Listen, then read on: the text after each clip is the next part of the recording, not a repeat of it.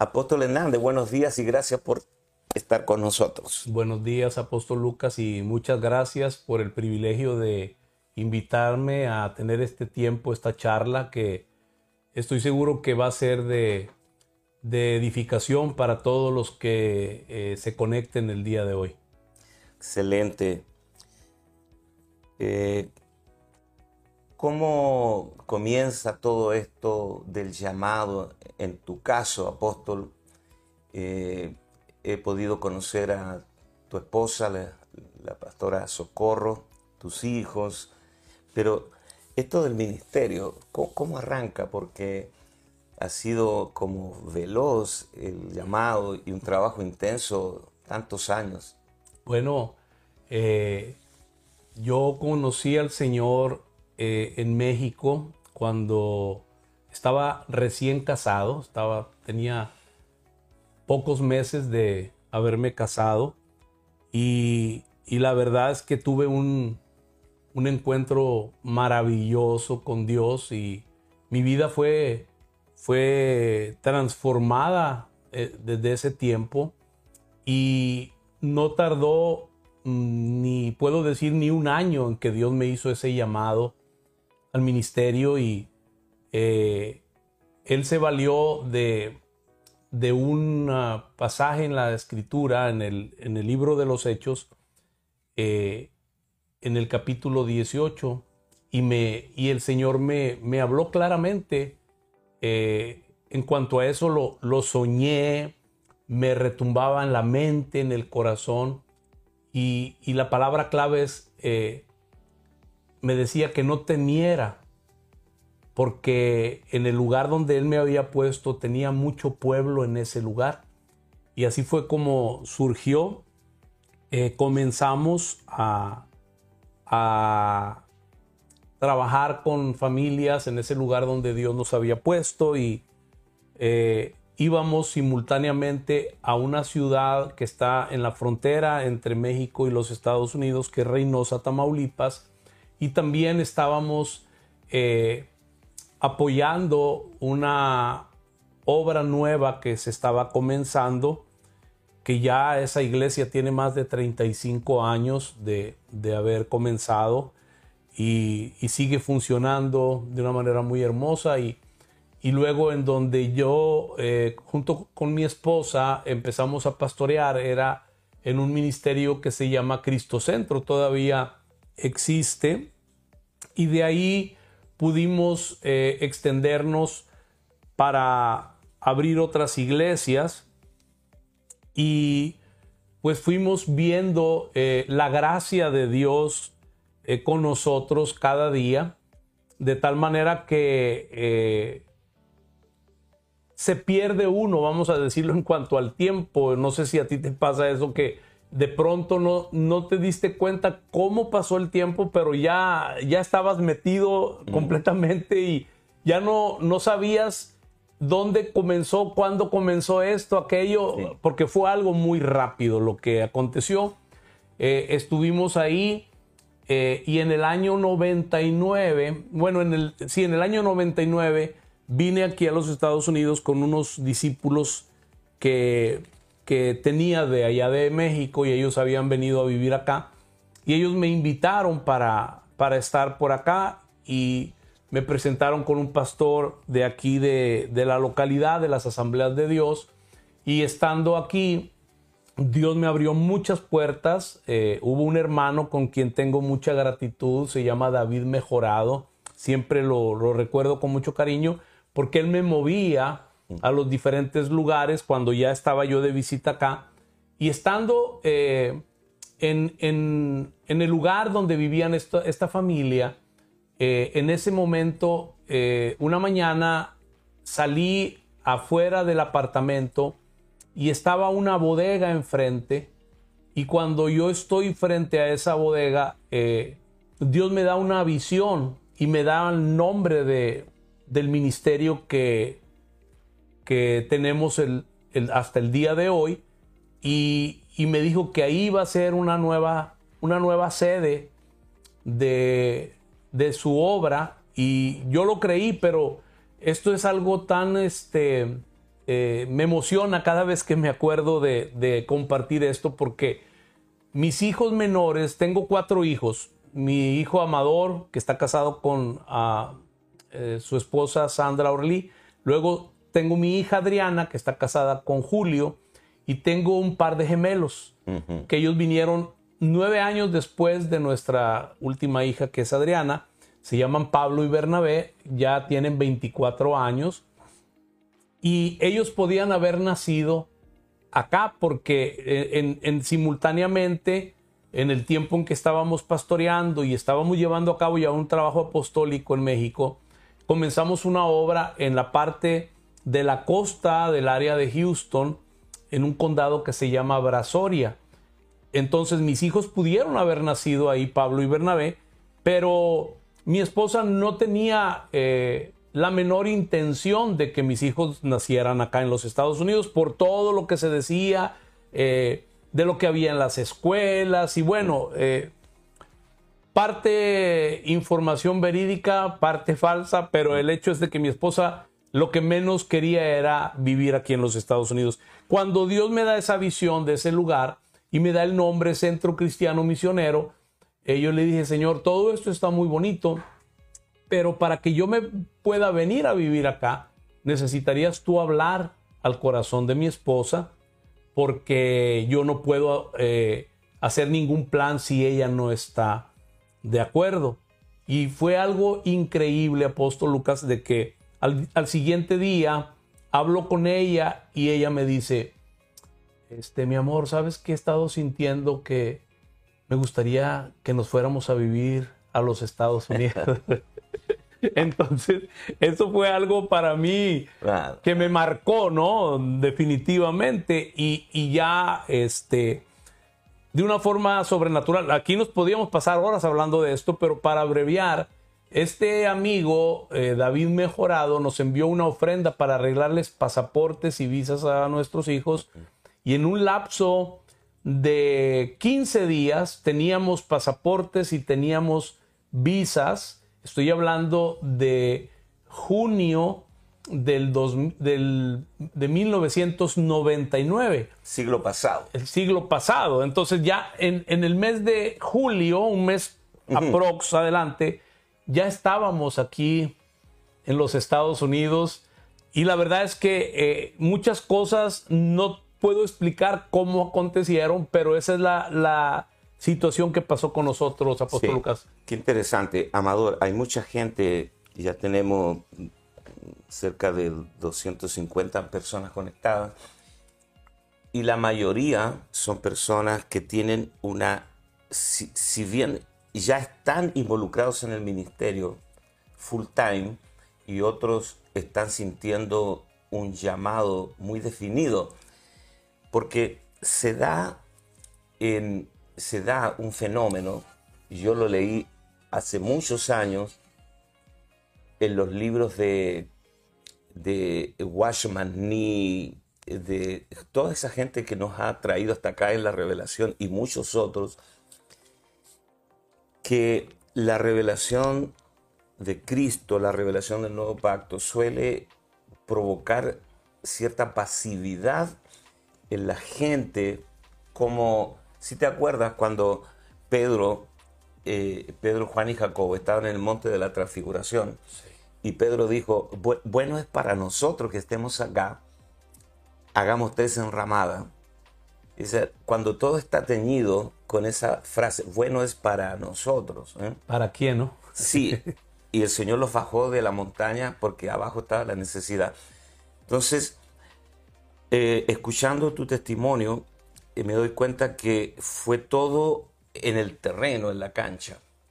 Y hablaba con un pastor esta semana y me decía, Lucas, ¿cómo se hace para sacar a la gente de esa inercia, de esa fascinación de, lo revelacional, pero no hay una ejecución práctica en el, en el llamado, no hay pasos de fe, no hay corredores de riesgos para eh, ejecutar el llamado. No sé si me explico bien. Sí, claro. Creo que eh, por muchos años se habló de, no sé si tú lo alcanzaste a escuchar, de que antiguamente se hablaba de dos, de la iglesia estaba compuesta por dos grupos, la iglesia triunfante, que ya estaba en el Señor, y el otro es la iglesia militante. Los triunfantes son los que ya murieron. Los que ya estaban, ya están durmiendo, vamos a llamarlo así. Pero eh, en la realidad, eh, creo que nunca se definió con certeza eh, lo que es la iglesia militante, porque como te he oído por ahí decir, la iglesia se ha embelezado con orgasmos revelacionales y eso ha causado una gran pasividad. Y creo fundamentalmente que una de las claves más importantes eh, en cuanto a sacar a la gente de la pasividad es el entrenamiento, apóstol mm, Lucas. Mm. Creo que eso es elemental, eh, porque una cosa es entrenar y otra cosa es entretener.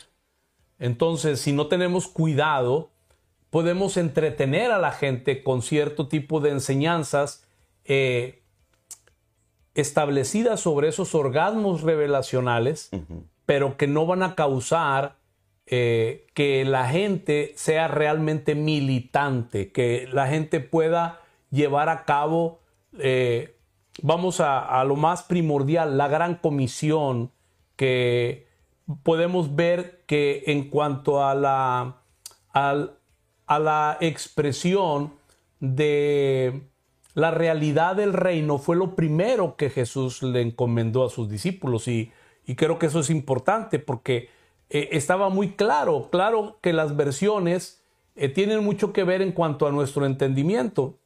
Por ejemplo, eh, en, la versión Reina Valera 60 dice, toda autoridad me es dada en Mateo 28, 19, en el cielo y en la tierra, por tanto, id y haced discípulos tenemos un concepto de hacer discípulos, pero cuando nosotros vemos la versión antigua de Reina Valera, dice ir y adoctrinar a todos los gentiles. Entonces, ahí nos deja muy claro eh, lo que tenía que ver con, con, el nuevo pacto y la realidad del reino para eh, esa etapa que comenzaba en la iglesia, porque ahí está comenzando apenas la iglesia.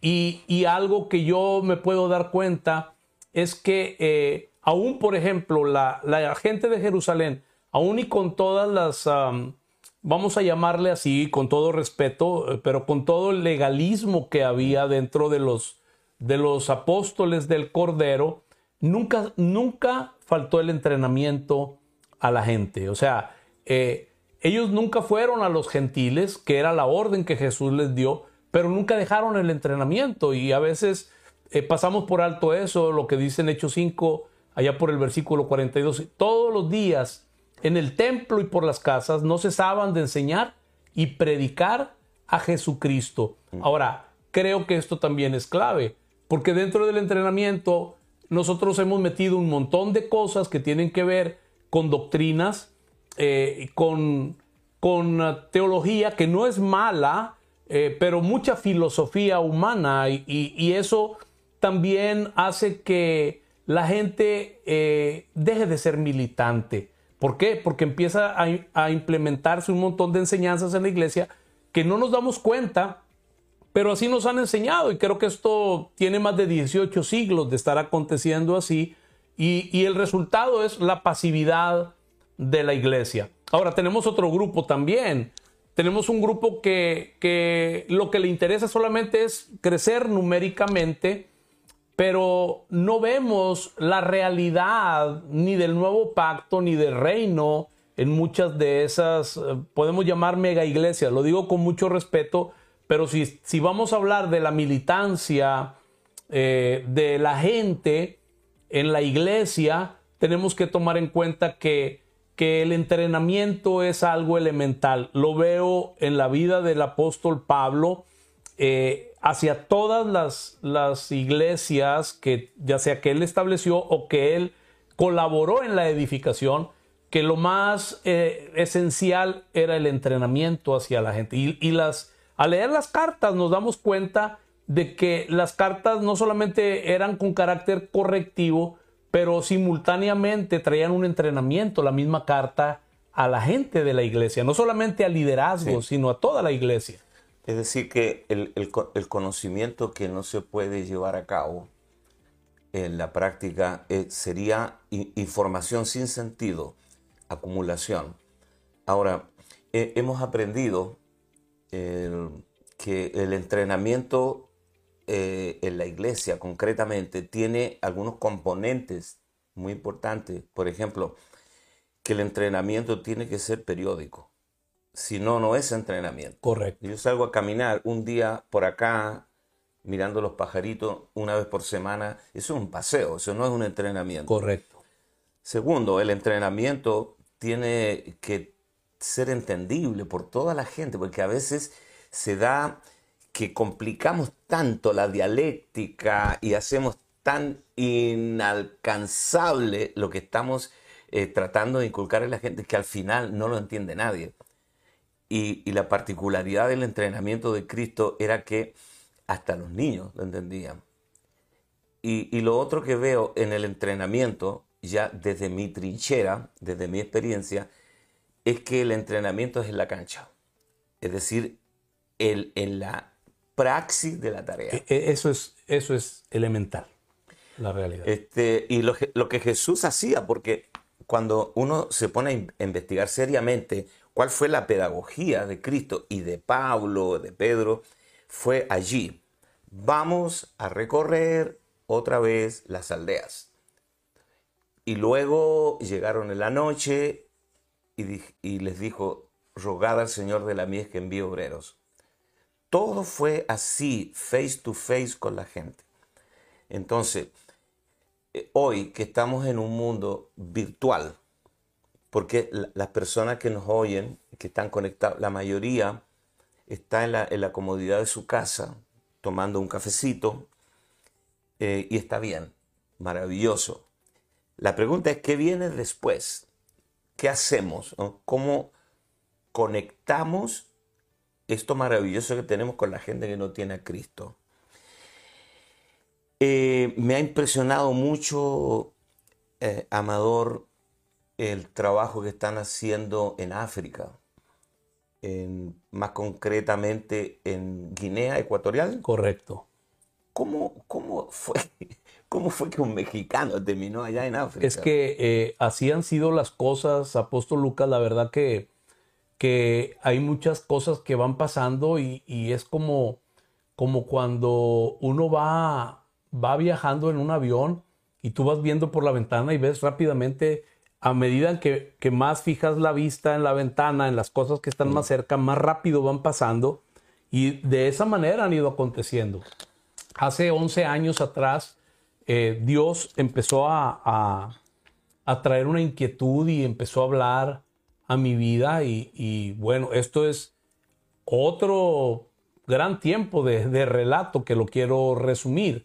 Y Dios me puso una carga por la por esa nación, por Guinea Ecuatorial, y me empezó a hablar que tenía que ir a Guinea Ecuatorial. Y yo le dije, Señor, pero yo no conozco a nadie en Guinea Ecuatorial. Y fue... Aquí hay otro riesgo, otro paso de Sí, claro, claro porque cuando ya uno va conectando eh, las cosas que van aconteciendo y, camina uno ya en el entendimiento del nuevo pacto, se da cuenta de la realidad, de lo que Dios está haciendo. Esto es algo muy clave eh, en nuestras vidas, aún y que nosotros estamos muchas veces inconscientes del Cristo intrínseco en nosotros, mm. pero Él sigue trabajando y, esto es algo que está pasando en la iglesia universal, la realidad es esta, y cuando nosotros nos damos cuenta, eh, ya, ya estamos haciendo algo y, la pregunta es, eh, ¿cómo? Así como tú me lo estás, ¿y cómo fue eso? Mm. Tendríamos que hacerle muchas preguntas al Señor, que la verdad es que eh, cuando leemos en Isaías de su misteriosa obra, es porque hay muchas cosas que no podemos darle una explicación y si se la damos, lo más probable es que vamos a darla de una forma errada.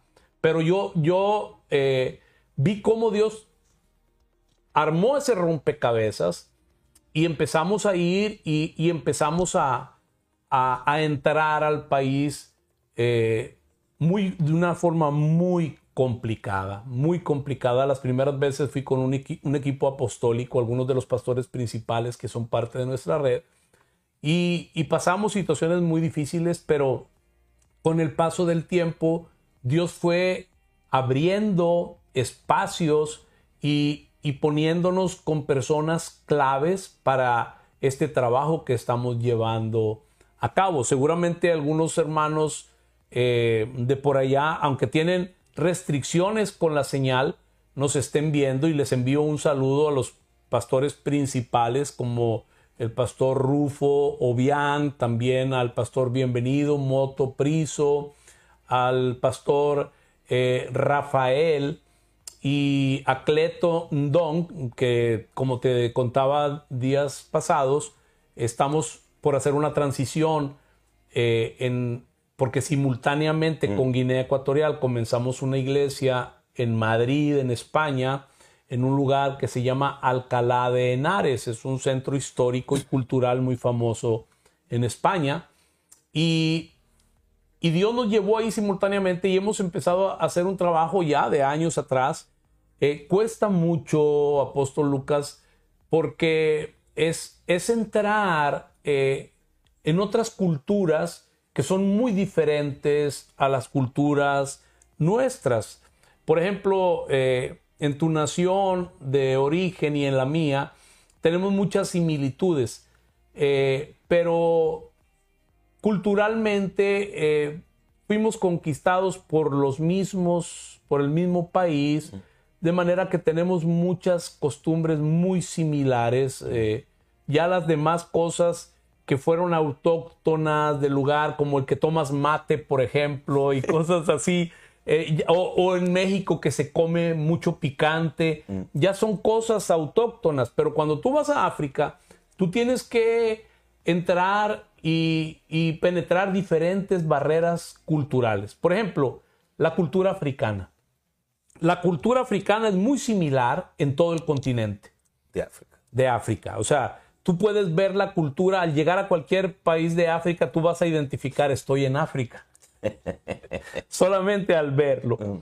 Eh, pero luego tienes que ir más allá de la cultura que, del país que conquistó a esa nación. Mm. Y ahí sí hay una diversidad, a diferencia de, todos, porque en, los tiempos de conquistas eh, fue muy diverso. Hay países que conquistó eh, Inglaterra, eh, hay países que, soy, que son este, de habla inglesa, y luego tenemos francófonos un montón de países, unos conquistados por Francia y otros por Bélgica. Entonces, la diversidad cultural es también bastante grande ahí. Y tenemos dos países solamente en el continente africano de habla, eh, de habla en español, que es Guinea Ecuatorial, y una pequeña comunidad que, que son nómadas, mm. que es eh, Sahara del Oriente, que es un pequeño grupo que, que siempre se la, pertenecía a la parte sur de Marruecos en la parte del desierto y se la pasan todavía hasta el día de hoy de nómadas. Pero son las únicas dos naciones eh, que hablan español. Entonces tienes que pasar la, la, cultura de España, que es mucho más apegada en Guinea Ecuatorial que la influencia que tenemos tú como chileno y yo como mexicano. Porque eh, eh, lo, lo, más fuerte de, de nosotros es el idioma. Pero allá son las costumbres. Muchas costumbres del español todavía las sigue teniendo mucha población. Pero aparte de eso, Lucas, hay otras culturas más que son las más difíciles, que son las culturas de las tribus eh, de, cada región. Dentro de Guinea Ecuatorial. Dentro de Guinea Ecuatorial. hay como diferencias tribales. Sí, y tenemos, por ejemplo, los fans, que es una, es una cultura y es una tribu, tiene su propio lenguaje.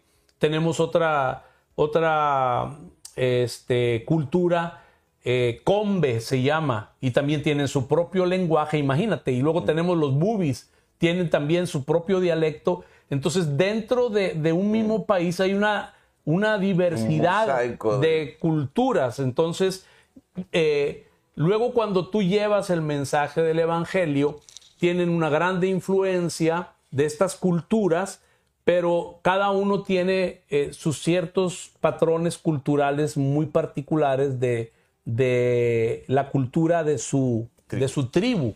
Entonces, eh, luego ya este, se revuelven entre la gente y uno sí alcanza a ver ciertas diferencias todavía eh, en Cristo que tienen algunos contra otros. Entonces eso es algo...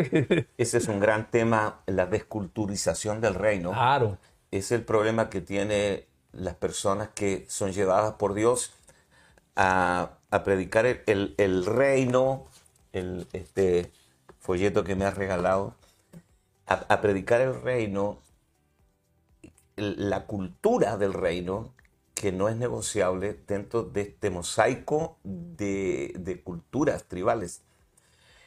Eh, pregunto, ¿cuál es la motivación final y última de que tú abandones temporalmente cuando vas eh, la comodidad de los Estados Unidos para meterse allá en Guinea Ecuatorial, donde el clima, me imagino que debe ser tropical, africano, y, estas costumbres que me acabas de mencionar, eh, eh, ¿cuál es el fuego que mueve a un, hombre? y, yo insisto en esto porque eh, la gente que, que sigue en estas transmisiones son gente que tienen una profunda carga ministerial y que a veces no, saben cómo llevarlo a la realidad. Ah, me tengo que ir al África entonces o, al Tíbet. ¿Cuál, ¿Cuál, es esa pasión? Yo, yo sé lo, en el caso mío, pero en, el caso tuyo, ir allá, pagarse tickets de avión, eh, sembrar nuestra vida, en, un trabajo que tiene enorme complejidad, porque hay una dictadura allá. Allá en Guinea Ecuatorial, eh, un gobierno dictatorial restringe las horas de internet. Es probable que allá ahora mismo nos estén viendo, pero si tienen internet, ¿no? Si no, sorry. Claro, claro. Creo que eh, esto para mí es ah, lo más importante. Cuando nosotros eh, no hemos entendido, y, quiero definirlo en cuanto a mí, eh, cuando Dios te hace un llamado, Lucas, eh, la evidencia de ese llamado está en, todas las inclinaciones que cambian en, mm. tu, en tu espíritu y, todo lo que tienes que dejar por causa de, ese llamado. Eh, cuando uno no tiene la revelación del nuevo pacto, le cuesta demasiado entender estas cosas, pero de todas maneras Dios siempre se ha valido eh, de, de, el llamado que Él nos hace y es parte eh, del misterio, es parte de los mm. misterios de Dios. Cómo Dios trabaja en cada uno de nosotros, eh, produciendo así el querer como el hacer por su buena voluntad, porque hay cosas que nosotros no podemos como dar una respuesta eh, humana mm. a, el llamado que Dios nos hace, pero es algo que no puedes estar eh, tranquilo, no puedo decir, que te quita la paz, porque Dios nunca te va a quitar la paz, pero no estás tranquilo mientras que tú no estás eh, obedeciendo a lo que tú estás oyendo que Él está hablando a tu vida.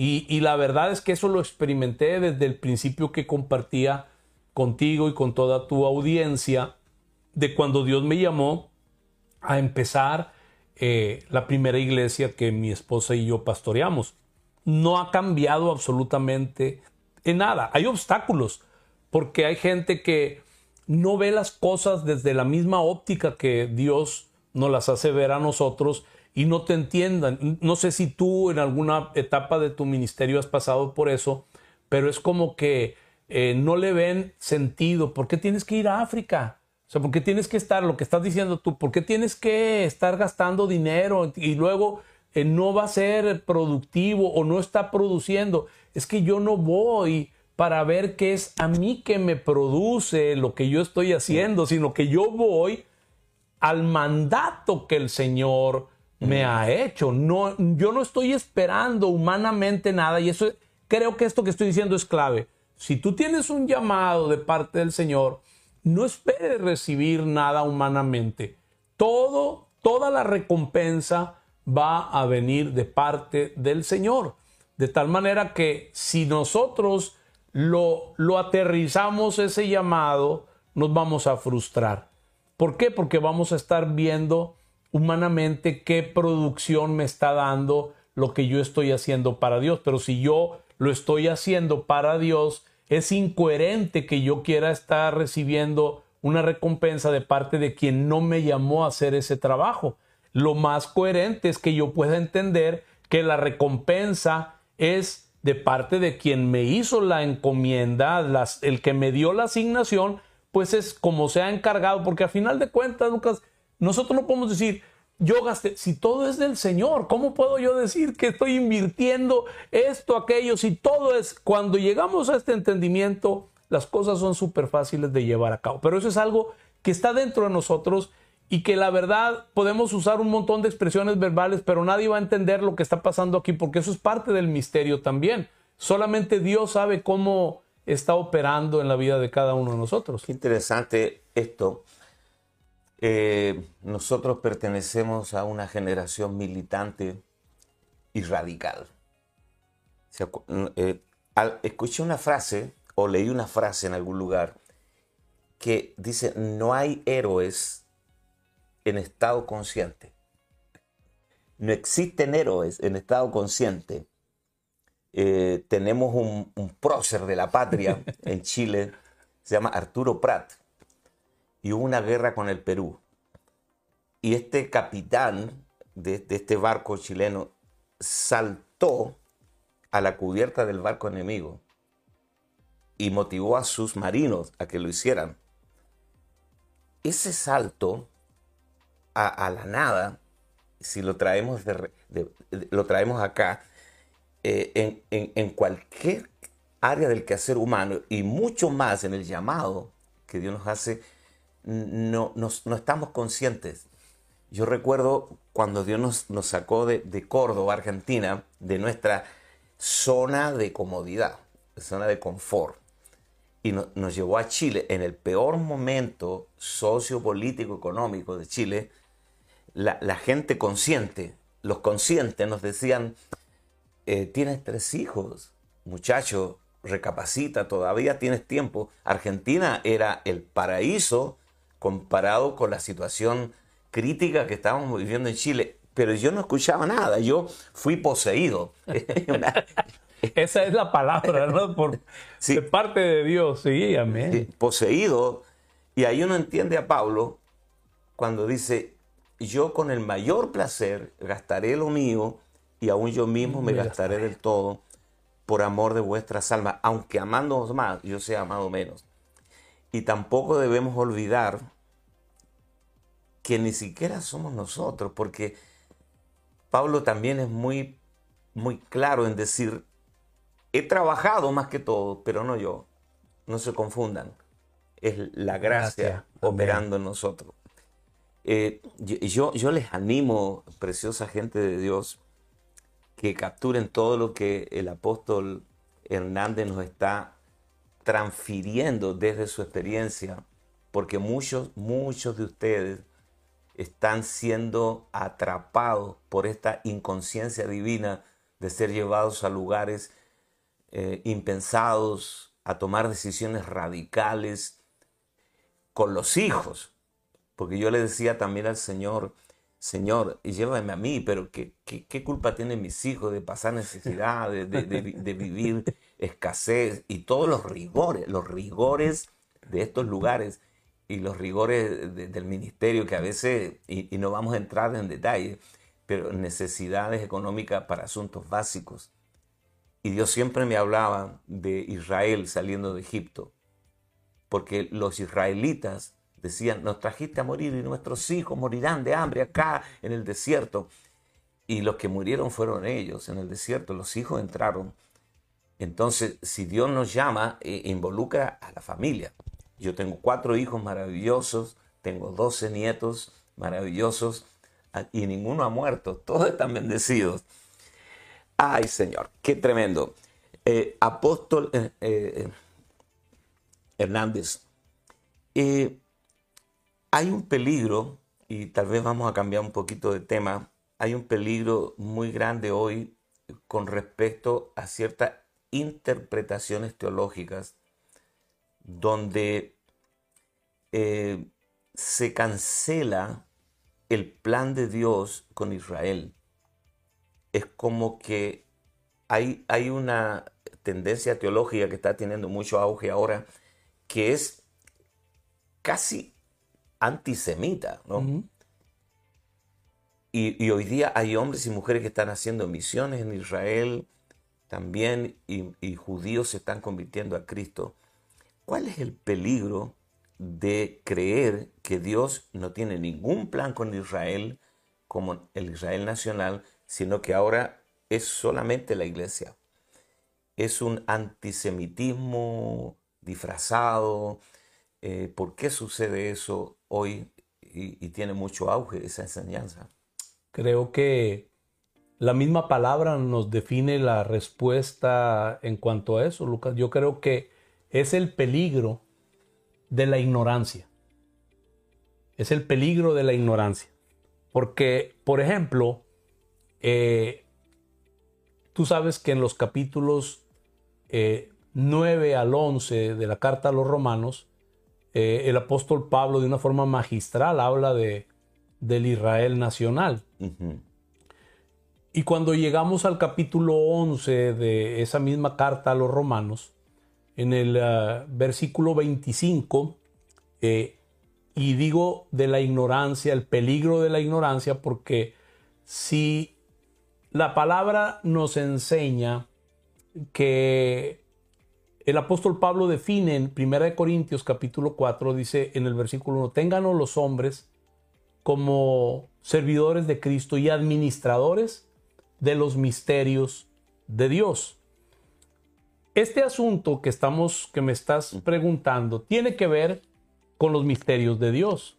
Y quiero darle lectura a este pasaje. Dice, porque no quiero, hermanos, que ignoréis este misterio, dice la escritura, dice, para que no seáis arrogantes en cuanto a vosotros mismos, que ha acontecido a Israel, endurecimiento en parte, hasta que haya entrado la plenitud de los gentiles. Dice el 26, y, esto está hablando en los tiempos que ya están próximos a acontecer. Y dice el versículo 26, luego todo Israel será salvo, como está escrito, vendrá de Sión el libertador que apartará de Jacob la impiedad. Y este será mi pacto con ellos cuando yo quite sus pecados. Ahora, dos versículos más adelante, mm.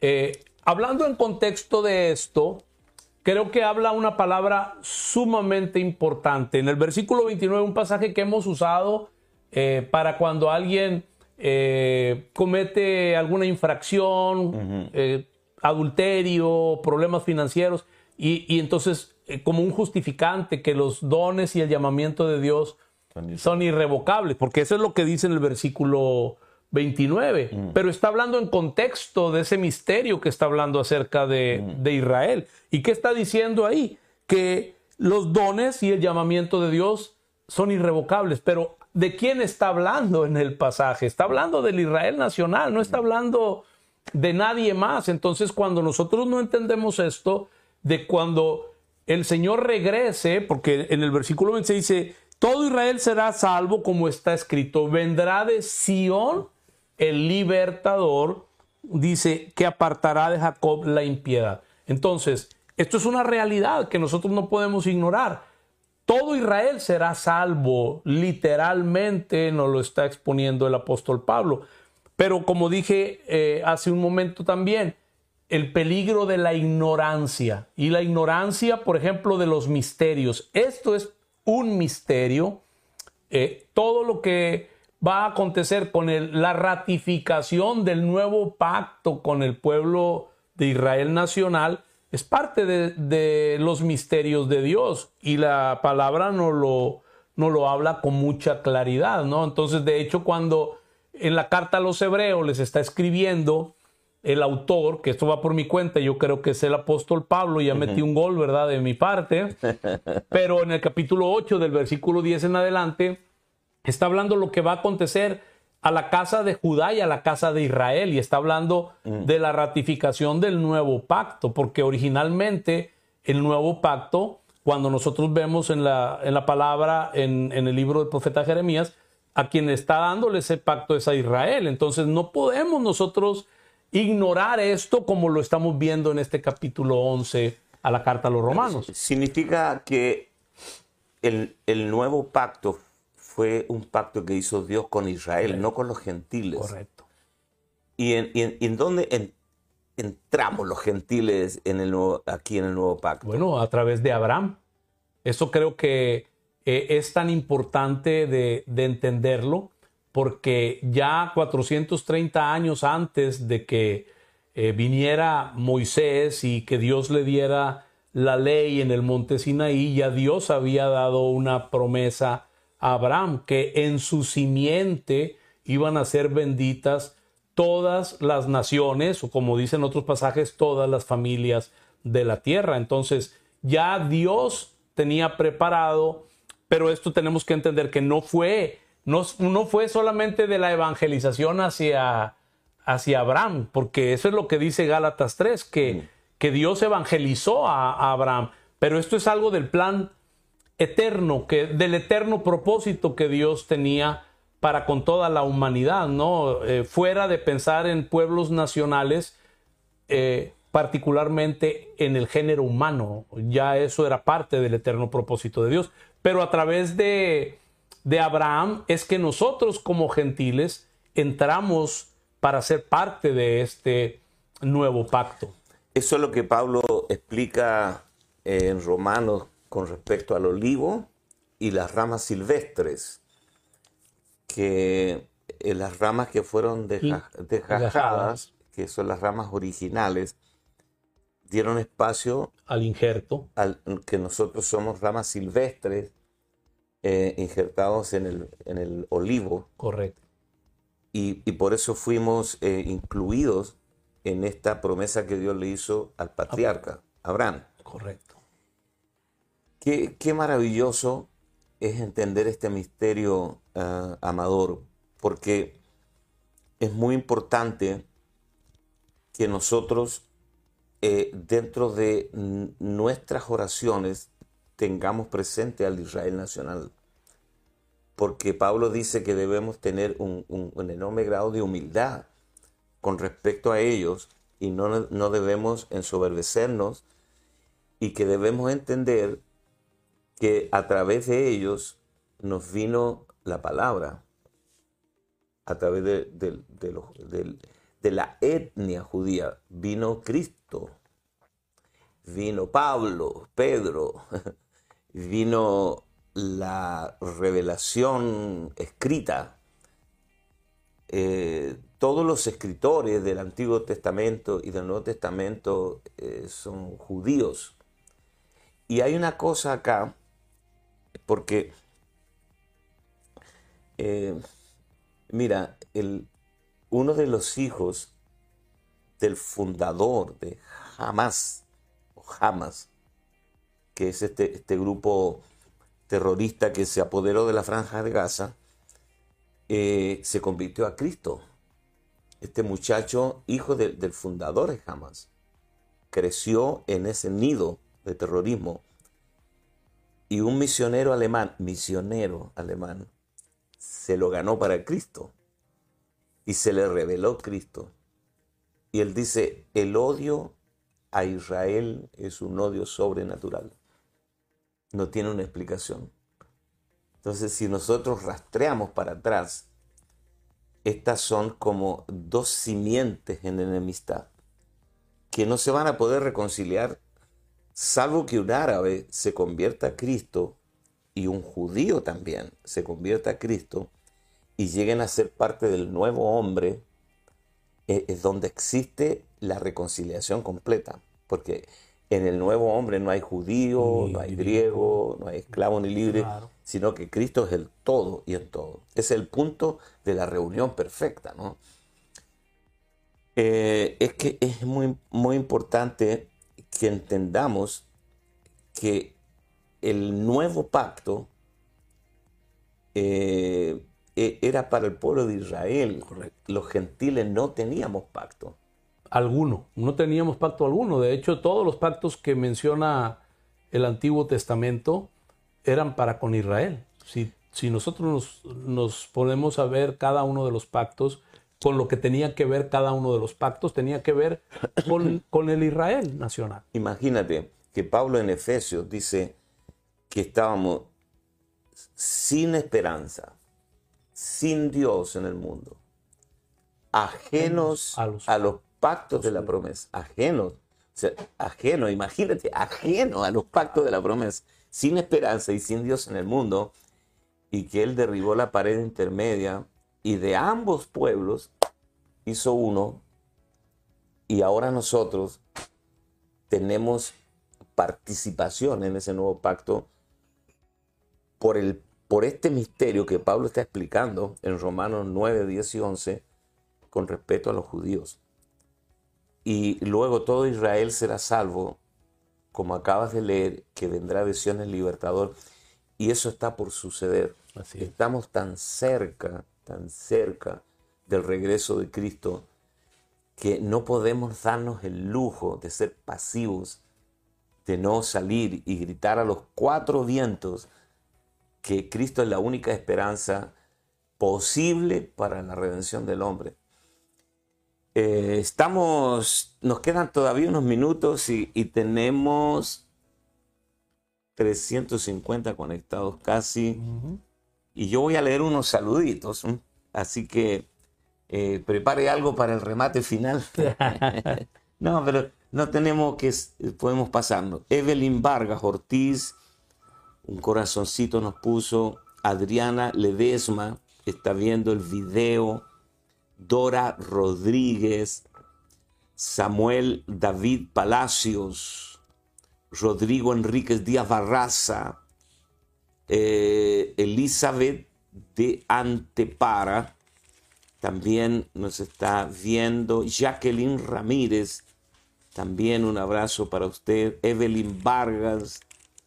Esther Domínguez, Olga Acosta, Luisa Ham, Lorita Rodríguez, Wendy Canales, un abrazo, nos pone un corazoncito. Eh, Paula Alejandra Riquelme, un abrazo. Alejandro Olivo, pastor de nuestro equipo, tremenda conversación y enseñanza de mucha luz. Les amamos, apóstoles. Eh, Damaris Muñoz, Edith Noriega, Dora Rodríguez, Lía López, bueno, eh, Johan Marcelo Godoy, Johan, un abrazo para ti. Sandra Bolanos, Franco Antonio Rocha. ¿Conoces a algunos de ellos? Oh, sí, claro. Aquí está Griselda de Saúl Pequeño, mi hijo, el pastor Amador Junior. Eh, el pastor, ah, es, mi hija, la pastora Adriana también. Está también el pastor Herbert Hernández, que es parte de, también de nosotros en El Salvador. Saludos. Mm. Sí, sí, tenemos varias personas aquí. Pastor Walter Barrios Montesino, mi esposa. Bueno, sí tenemos un, grupo también que son parte de nuestra red. Un abrazo conectados para todos. todos. Eh, iba a preguntar algo. Eh, el nuevo pacto, que es una, una vida impartida en nosotros, más que una mejor interpretación de la escritura, porque podemos aprender la dialéctica del nuevo pacto, la estructura teológica del nuevo pacto, todo lo podemos entender y aún así no manifestar la vida de Cristo en nosotros. Y ese puede ser un error gravísimo si nosotros pensamos que por, por haber estudiado la teología del nuevo pacto, ya lo tenemos, eh, y no manifestamos esa vida. Es el tema de vivir a Cristo, que sea exhibido a través de nosotros en todos los escenarios donde Dios nos ponga. Sí, sí. Nuestra vida interna y nuestro vivir externo. Mm. Creo que, que eso es algo que le ha costado entender a la, a la mayoría de la, de la iglesia, porque volvemos a lo del principio, o sea, Cristo nuestra vida, nuestro vivir interno, pero eh, hasta ahí. La segunda parte es nuestro vivir, nuestra, nuestra expresión de esa vida, es donde la mayor parte todavía está, podemos decir, estancada, pero mucho esto, como hablábamos desde el principio, tiene mucho que ver con el entrenamiento. O sea, vuelvo otra vez a insistir en lo mismo. ¿Por qué? Porque también dentro del entrenamiento, eh, de, las, de las características que diste, la practicidad, la praxis es sumamente importante porque nosotros vemos a Jesús eh, una, un curso teórico práctico y no solamente en cuanto a lo que les estaba enseñando, sino que luego los enviaba para que ellos practicaran lo que les había estado enseñando, cosa que nosotros no hemos todavía capturado en la mayoría de la iglesia. Nos quedamos con lo que se nos imparte, pero no, no vamos a, a manifestarlo, a expresarlo, hacia la demás gente. Y creo que ahí está algo muy clave que tiene que ser parte de, del mismo entrenamiento, porque yo entiendo, a veces veo comentarios de que falta evangelización, y sí hay muchas cosas que pudiéramos cuestionar, porque, bueno, ¿qué, qué clase de evangelio puede, poder, puede uno predicar si no ha tenido una experiencia real con Cristo? Mm. O sea, ¿cuál va a ser la evangelización que se va a llevar a cabo. O sea, creo que, que la escritura es muy categórica en cuanto a eso, que no se puede llevar a cabo la practicidad si en realidad, como decimos, la primera parte no está muy clara, porque tenemos gente que entiende la vida de Cristo, pero, pero no el vivir a mm. Cristo. Pero por otra parte tenemos gente que todavía no entiende ni siquiera la vida en Cristo mucha gente que su vida, como yo estuve por mucho tiempo, había estado fundamentada en doctrinas, en teologías y gran parte de filosofías eh, humanas, mm. que era lo que nos regía.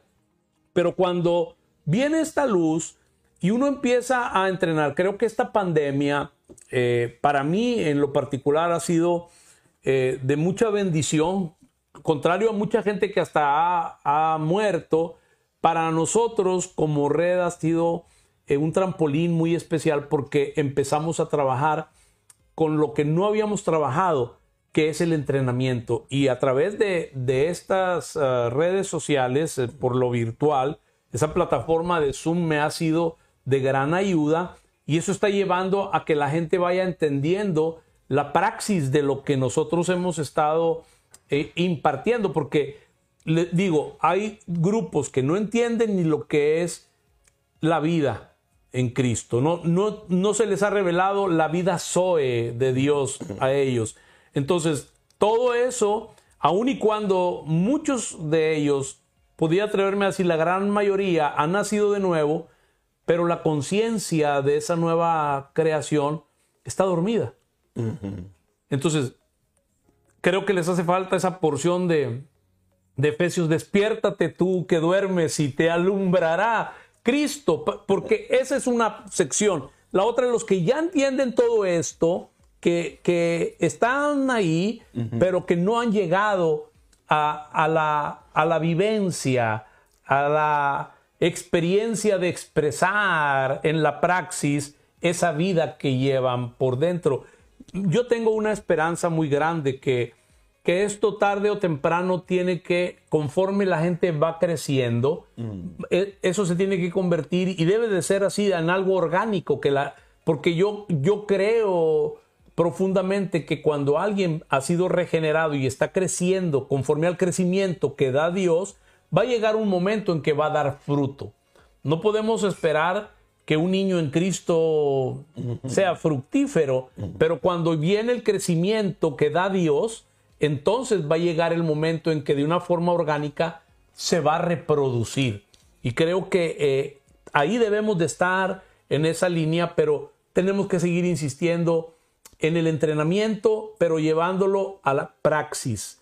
Todo lo que estamos haciendo podamos llevarlo a la praxis. Y bueno, eh, para terminar mi participación, creo que la edificación eh, de la iglesia en este tiempo eh, es muy diferente a lo que se concibe doctrinal o teológicamente, porque cuando el crecimiento es orgánico, entendemos que las estructuras jerárquicas eh, se quiebran completamente, que la participación de todo el cuerpo es sumamente importante para que pueda haber un crecimiento, y no estoy refiriéndome a lo numérico, sino primeramente a lo espiritual, porque tenemos un modelo eh, mezclado con muchas cosas que tienen que ver con el primer pacto, con el pacto antiguo, que hemos traído a quererlo llevar a la práctica dentro de la iglesia. Mm. Y eso también ha sido algo que nos ha llevado a la poca praxis que hay, a distorsionarla y a, tener cosas que no tienen nada que ver. Por ejemplo, ¿qué entiende la gente de que hoy en día lo que Dios está esperando es hijos maduros? La mayoría que fuimos formados con cuestiones doctrinales y teológicas, nunca entendimos que lo que Dios espera de nosotros son hijos maduros.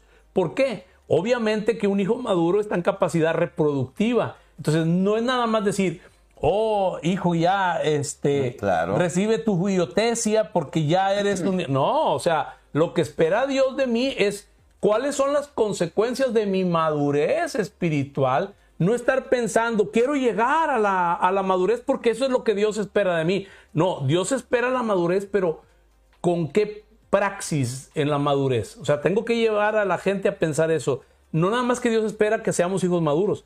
¿Qué va a pasar cuando seamos hijos maduros? O sea, ya, ya llegué y aquí estoy, Señor, ya, ya soy maduro. No, ¿qué es la praxis dentro de la madurez? Lo principal, la reproducción. Que mm. podamos multiplicarnos y entender, y también en cuanto, como dice la escritura en, en 1 Corintios 10, 33, que dice que eh, no seáis tropiezo ni a judíos, ni a gentiles, ni a la iglesia de Dios. Entender, claro, todo lo que hemos hablado, pero ahora tenemos tres pueblos sobre la faz de la tierra, en la realidad de Dios. Judíos, gentiles y el nuevo hombre, que es la iglesia.